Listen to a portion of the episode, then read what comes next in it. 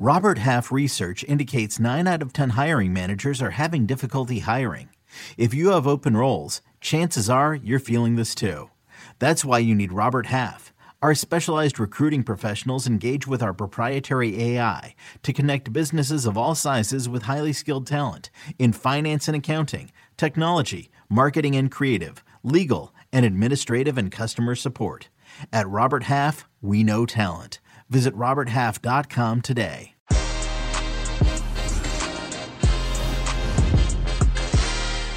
Welcome to Que Golazo. We have a very special episode with Gabriel Agbonlahor, Gabby Agbonlahor, the former Aston Villa and England international, Villa's Premier League all-time scorer. We discuss Villa, the Premier League, England, Jack Grealish, MLS, why he really wanted to come to Miami, but obviously family beckoned. And we talk obviously time in the life of COVID and so, so much more. Stay right here. A great interview because here it is. Joining us now on Que Golazo CBS Sports Digital is Gabriel Agbonlahor. Gabby Agbonlahor, the former Aston Villa player with legendary status after a 17-year career with the club with more than 300 appearances for Villa. He is the club's all-time Premier League scorer, having found the back of the net in 11 straight seasons. He also earned international caps for England under 21 and England senior team, specifically the Fabio Capello years, where he earned his international debut in 2008. Uh, I remember it so well. Gabby is now a pundit and analyst in the UK, uh, Talk Sports, Sky Sports, just name it. He's doing so well. And he joins us today. Gabby, welcome to the show, my friend. How are you? I'm very good. Thank you. Thanks for having me. Of course. Uh, now, I need to warn my listeners before we begin. It's important for everybody to know that uh, for full disclosure, I'm a lifelong Villa fan and I watched this man throughout my entire life. Uh, but this is about Gabby the analyst. So teenager me is gonna just take a seat and calm down uh, as we break down the international break and the Premier League. Okay, so Gabby knows that. Gabby knows that. Uh, you know, I'm not going crazy here. Uh, uh, Gabby, first off, how are you? Uh, how is life? How's 20 been for you and, and your family during these tough times? Yeah, I think I'm um, fine now, but I think like everyone else in the world, um, especially March onwards, has been tough. Um, I had the virus myself early March, and I had um, really bad symptoms with it. So luckily, I got over it and um, got got better after ten days. But it's just been crazy times for everyone, and I think everyone's got to stick together now and try and obey the law and um, if it's mask we have to wear, we have to wear masks until the virus has gone or they find a cure. Yeah, absolutely. Um, as I mentioned, you know, I'm in the U.S., but I grew up in the U.K. I, I have family in the U.K. How um, how's the community doing? Uh, do you think? Do you think they're uh, following exactly what you're saying, social distancing, etc.? I mean, we don't want to get too much into it, but it's important for everybody to hopefully pull this through, right? Yeah, I think um, England is is currently now under um, the second national lockdown. Um, so everywhere is closed apart from um, essential work and workplaces that um, you have to go to work. Shops, um, unless they're food shops, are closed. Restaurants, bars closed. So um, for a lot of people, it's, it is tough. But when we're hearing news yesterday of there could be a vac- vaccine coming out um, in the springtime, so I think when you, when you can see an end date, you can work towards it, can't you? You know, when you can see a sort of end. So they're talking about March, April being the end of it. So I think everyone's feeling positive now, uh, um, just getting through the winter. Like Game of Thrones, you know, winter's coming. Get through the winter, and um, hopefully happier times will be coming. So everyone's sticking together, obeying the law, and um, hopefully we can get rid of this virus. Absolutely, absolutely. All right, let, let, let's get going. You ended your play, your playing career uh, not too long ago, actually, but it seems that your punditry career is doing really well. You seem comfortable in those surroundings. Um, have you always been interested in that side of the game, or was it more, uh, you know, a thought once you stopped playing? Yeah, I didn't really um, at all think of it at, at, all. I didn't feel like I'd be comfortable doing it, especially with my accent, um, the Brummie accent. So when I first did it the first time, I was I was quite a little bit nervous of like, you know, you, you see the guys on Sky Sports and BT Sports um, doing it every week, and um, you have to be careful what you say as well. That's what you got to learn as well. When you do it the first time, everything you say can be used against you in the future. So at the start, it was um, something new, but like anything in the world, once you do things more and more, you get better and better. And I felt like that with the punditry. Once you do it um, the third time, the fourth time, the fifth time, you get better at it. You know, um, more comfortable to speak, what to say, and how to go um, around it. So I'm enjoying it at the moment. Um, I've been doing it for a year, but I feel like when you play at the um, the Premier League level for so many years, I feel like you've got um, a decent opinion that people will respect. Absolutely. Hey, listen, I love the Brummy accent. All right. and I'm sure, like, we are you getting tips from our friend uh, Micah Richards? yeah, always. There's always tips to get, and I think like um, what I do like about it as well, though, is you can speak your mind. You know, um, you, you don't have to hold back if you've got a strong opinion on something. You can speak it, and it's nice to have the um, channels to do it on. Yeah, and you recently joined Twitter. Uh, brave man, huh? I actually never, never ever um, went on it when I was playing because some of us got advised not to go on it because of like um, sort of abuse and um, you get yourself into trouble, can't you? You say the wrong thing you can get fined by the, the Premier League and miss games. So for me, it was something that I didn't really want to go on. But with a punditry role, I feel like it's important to be on it, you know, to um, see what's going on. And you find out a lot on Twitter as well that you don't find out on Instagram. I feel there's um you, you see more people are um, active on Twitter than Instagram. So I've enjoyed it so far. Yeah, yeah, for sure. Uh, I mean, we paid the price when uh, Villa played Leeds, but that's for another time, right? it's all it's all in good fun. Uh, Gabby, did you ever consider MLS? By the way, this is obviously a U.S. based network, and uh, we appeal to uh, the the U.S. fan base and the domestic league here. Uh, it's a very good league. It's growing. I know that obviously you have fans over here. Did you ever consider Major League Soccer? Hundred percent. Um, I'm a big fan of America. Um, I used to always go to Miami, um, Vegas, as you do on holiday, on vacation, LA, New York. Um, big fan of Florida. Um, love my time in Miami whenever I used to come there every year on holiday. So that was my thought. You know, one day, even after football, retiring in Florida um, would be a dream. So the chance to play there was always something I thought about. But the, the reason why I didn't go ahead with it because my kids are settled in Birmingham. I'm quite a, um, a family man. It's a big ask to, to take your kids and move them to America. So I couldn't move on my own and leave them. So it wasn't something that was ever going to be a, um, a serious thing. I think if I didn't have kids, I would I'd still be there now, probably playing at some level in America because I love the country and um, yeah, it's an amazing country. Yeah, no, you are a big family man. I see it on Instagram all the time. It's it's uh, it's great to see. Eh, you talk about Miami a lot, so Inter Miami would have been a choice for you. Do you think? Would you been pushed for that one? Hundred percent. I would have went there for free. but definitely, like um, that that is. I think for any player in the league, even I'm sure Inter Miami is the perfect location for uh, uh, even an American to want to play the football. You know, the weather's perfect in Florida. Um, you, you, are in Miami. I mean, what more can you ask for? You've got David Beckham as an owner. Yeah, I mean, talk about like a dream job. That is a dream job, isn't it? I'm sure if I was David Beckham, I'll be I'll be offering a lot less wages than other clubs because players will want to go there. It's similar to England. Um, London-based clubs will not have to pay as much as North Northern clubs because players want to be in the South, which is London.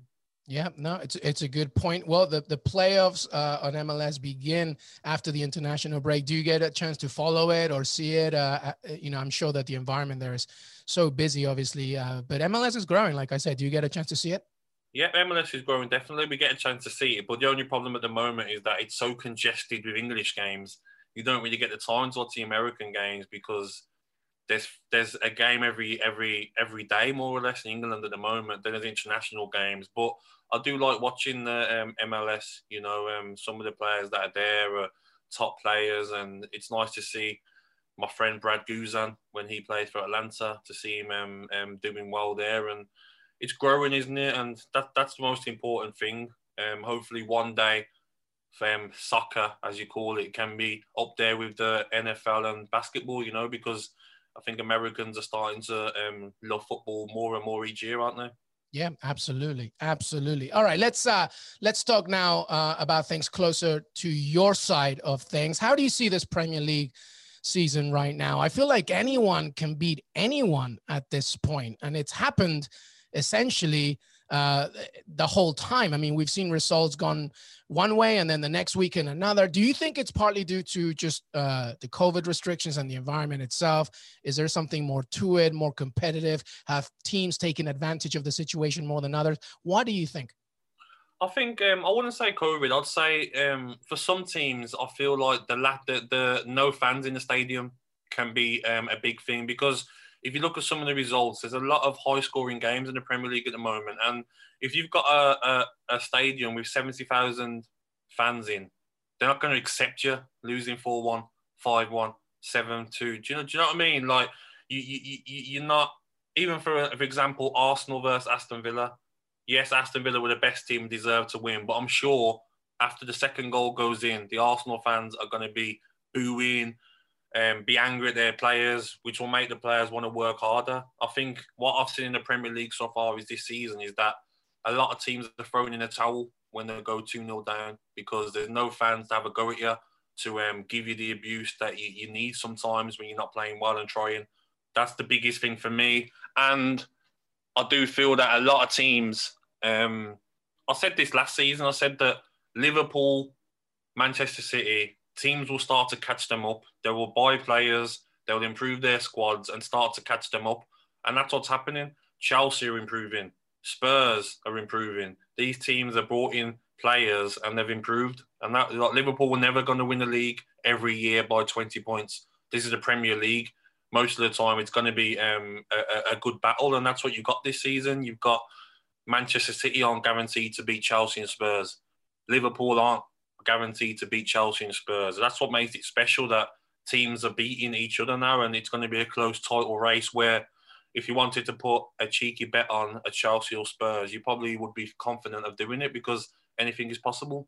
Yeah, that's a really good point, especially about the fans, because we talk about like empty stadiums being an advantage for the away fans because we just think there's no atmosphere. But the other component is, especially in like really like smaller stadiums, like for example, a Craven Cottage or whatever, where the fans are so close to the pitch. Like you're taking a corner, you're three nothing down.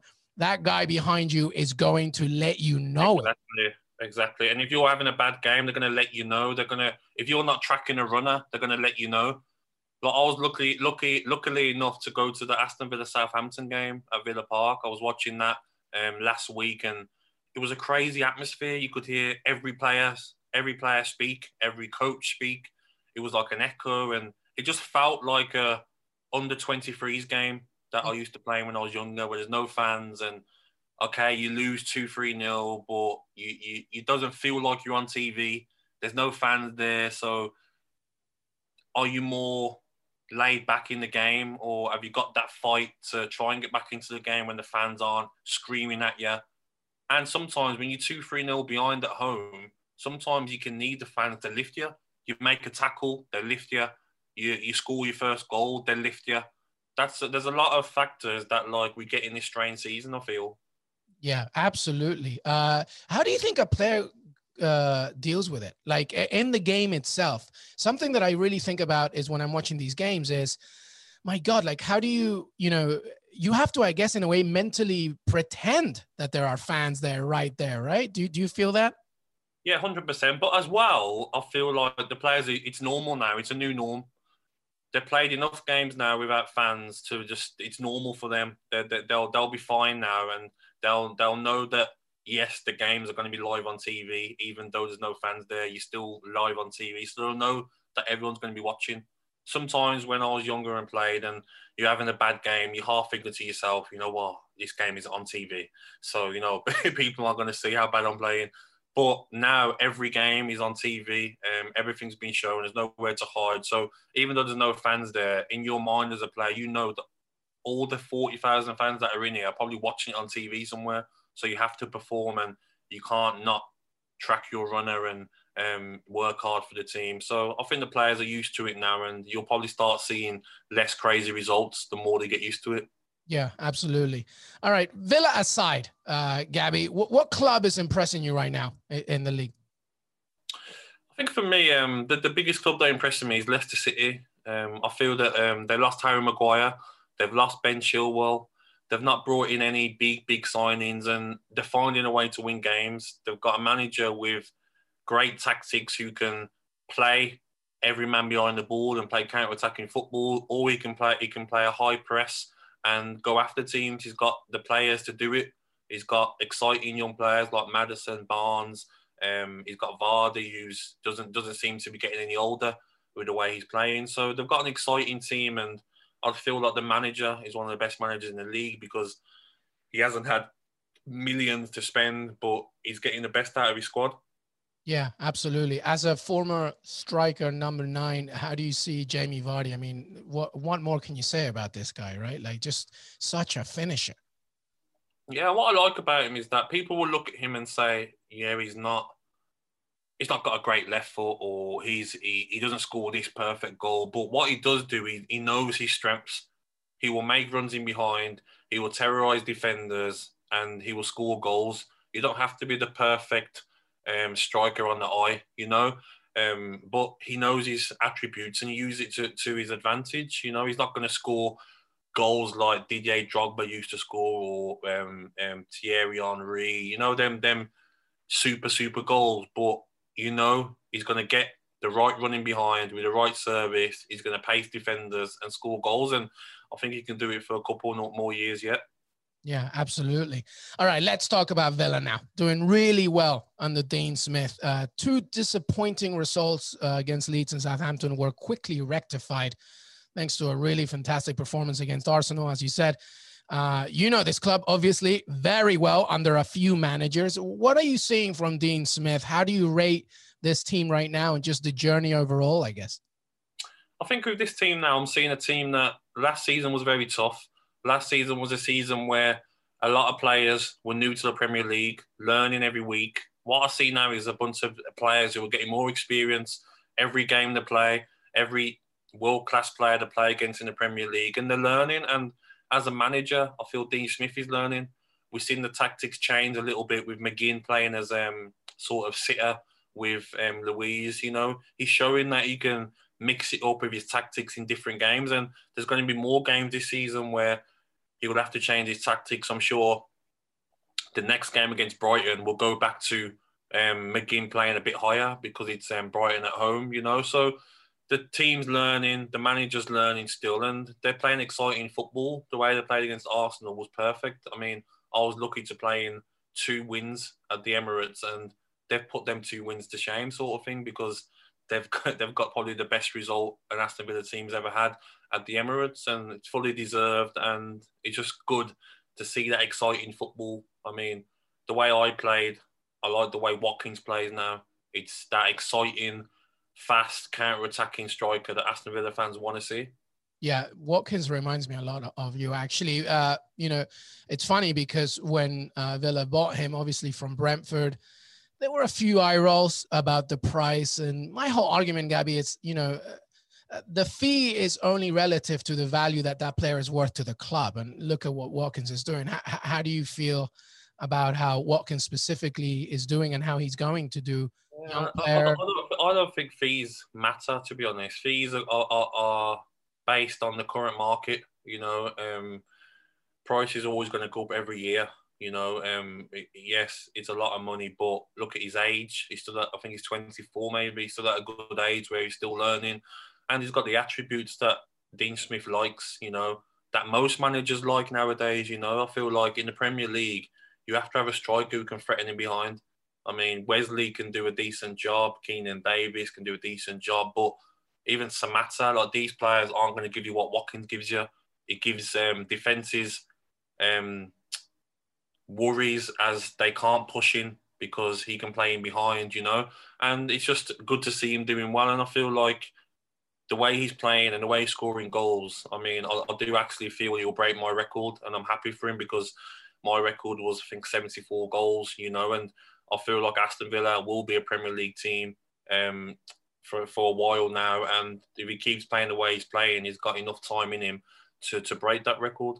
Yeah, yeah. All right. The final part about uh, Villa. Let's talk about Jack Grealish. Uh, you know, Villa fans know exactly what Jack Grealish is about. You know exactly what Jack Grealish is about.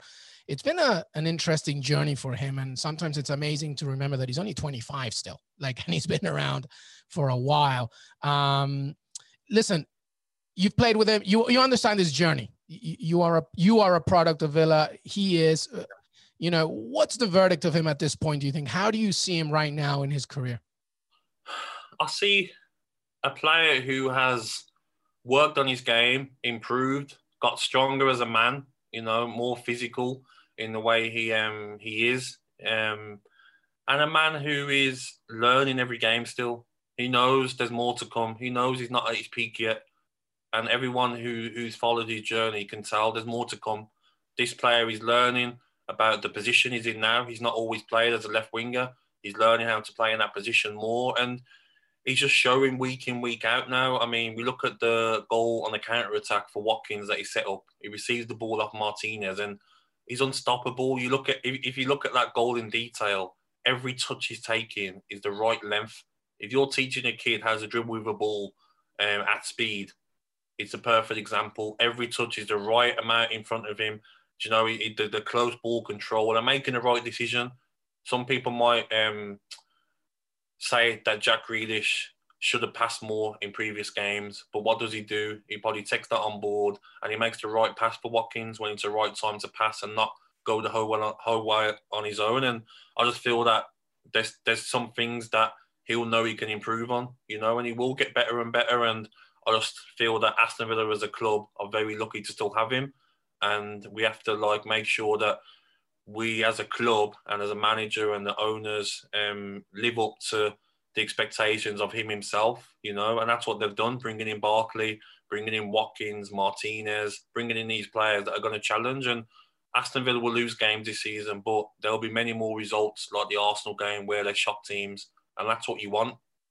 Yeah. How do you feel about his role with England as we are, you know, talking during the international break, uh, you know, some friendlies, yeah. uh, the Nations League? I think um, it's been known across um, the press here and the media that Southgate, there's something that he doesn't really like about Jack Grealish that um, I've noticed whenever he has an interview and they ask him about Jack, he will bring up Mason Mount. It's actually quite laughable, you know, it's like, um, I don't know, Mason Mount's his son, and he wants to play his son in every game, no matter if another player is playing three times better than your son. That's the example I would give. But sooner or later, it comes to a stage where a player's performing like Jack, and you have to drop your son and you have to bring in the superstar, and that's what will happen. These um, three games coming up, he won't just give Jack an um, a friendly game. He'll play him in the Nations League game as well because the whole country, the whole world is in awe of the way Jack Grealish is playing.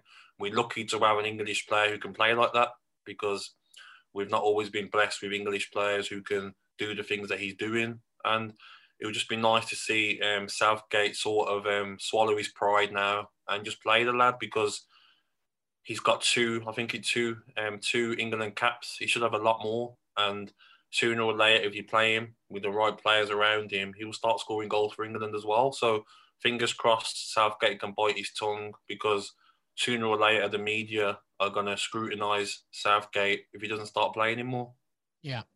Final question, Gabby. You've played with some great, great names in your career. Who are some of your most impressive teammates? Do you think uh, perhaps you have one or two in your back of your, you know, your mind? Yeah, I, think, like... I think like um, Jack is definitely um, up there, but he's not up there with the others because when I left Aston Villa, Jack was still improving. If I played with Jack now, then I'd say he's in the top 200%. But because I haven't played with Jack where he's in his prime like he is now, I'd have to say Ashley Young for me was outstanding. Um, the connection we had, whenever he got the ball on the left wing, I could make my runs um, and he, would feed me and give me assists. I'd give him assists. And we just had a great connection together. And for me, he's um, the number one best player I've ever played with Aston Villa absolutely wonderful. Uh, to remember those days. And wonderful to talk to Gabby Agbonlahor, uh, the greatest Premier League scorer for Aston Villa.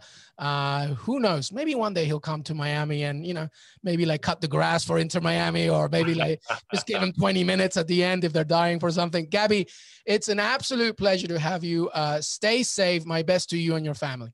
Thank you. Thank you. Speak to you soon.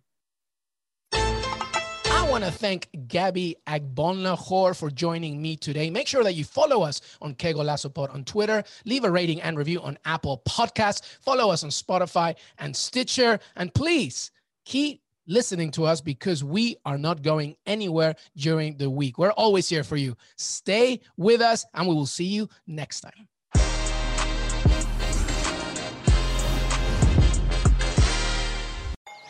Paramount Plus and the National Park Foundation present A Mountain of Zen.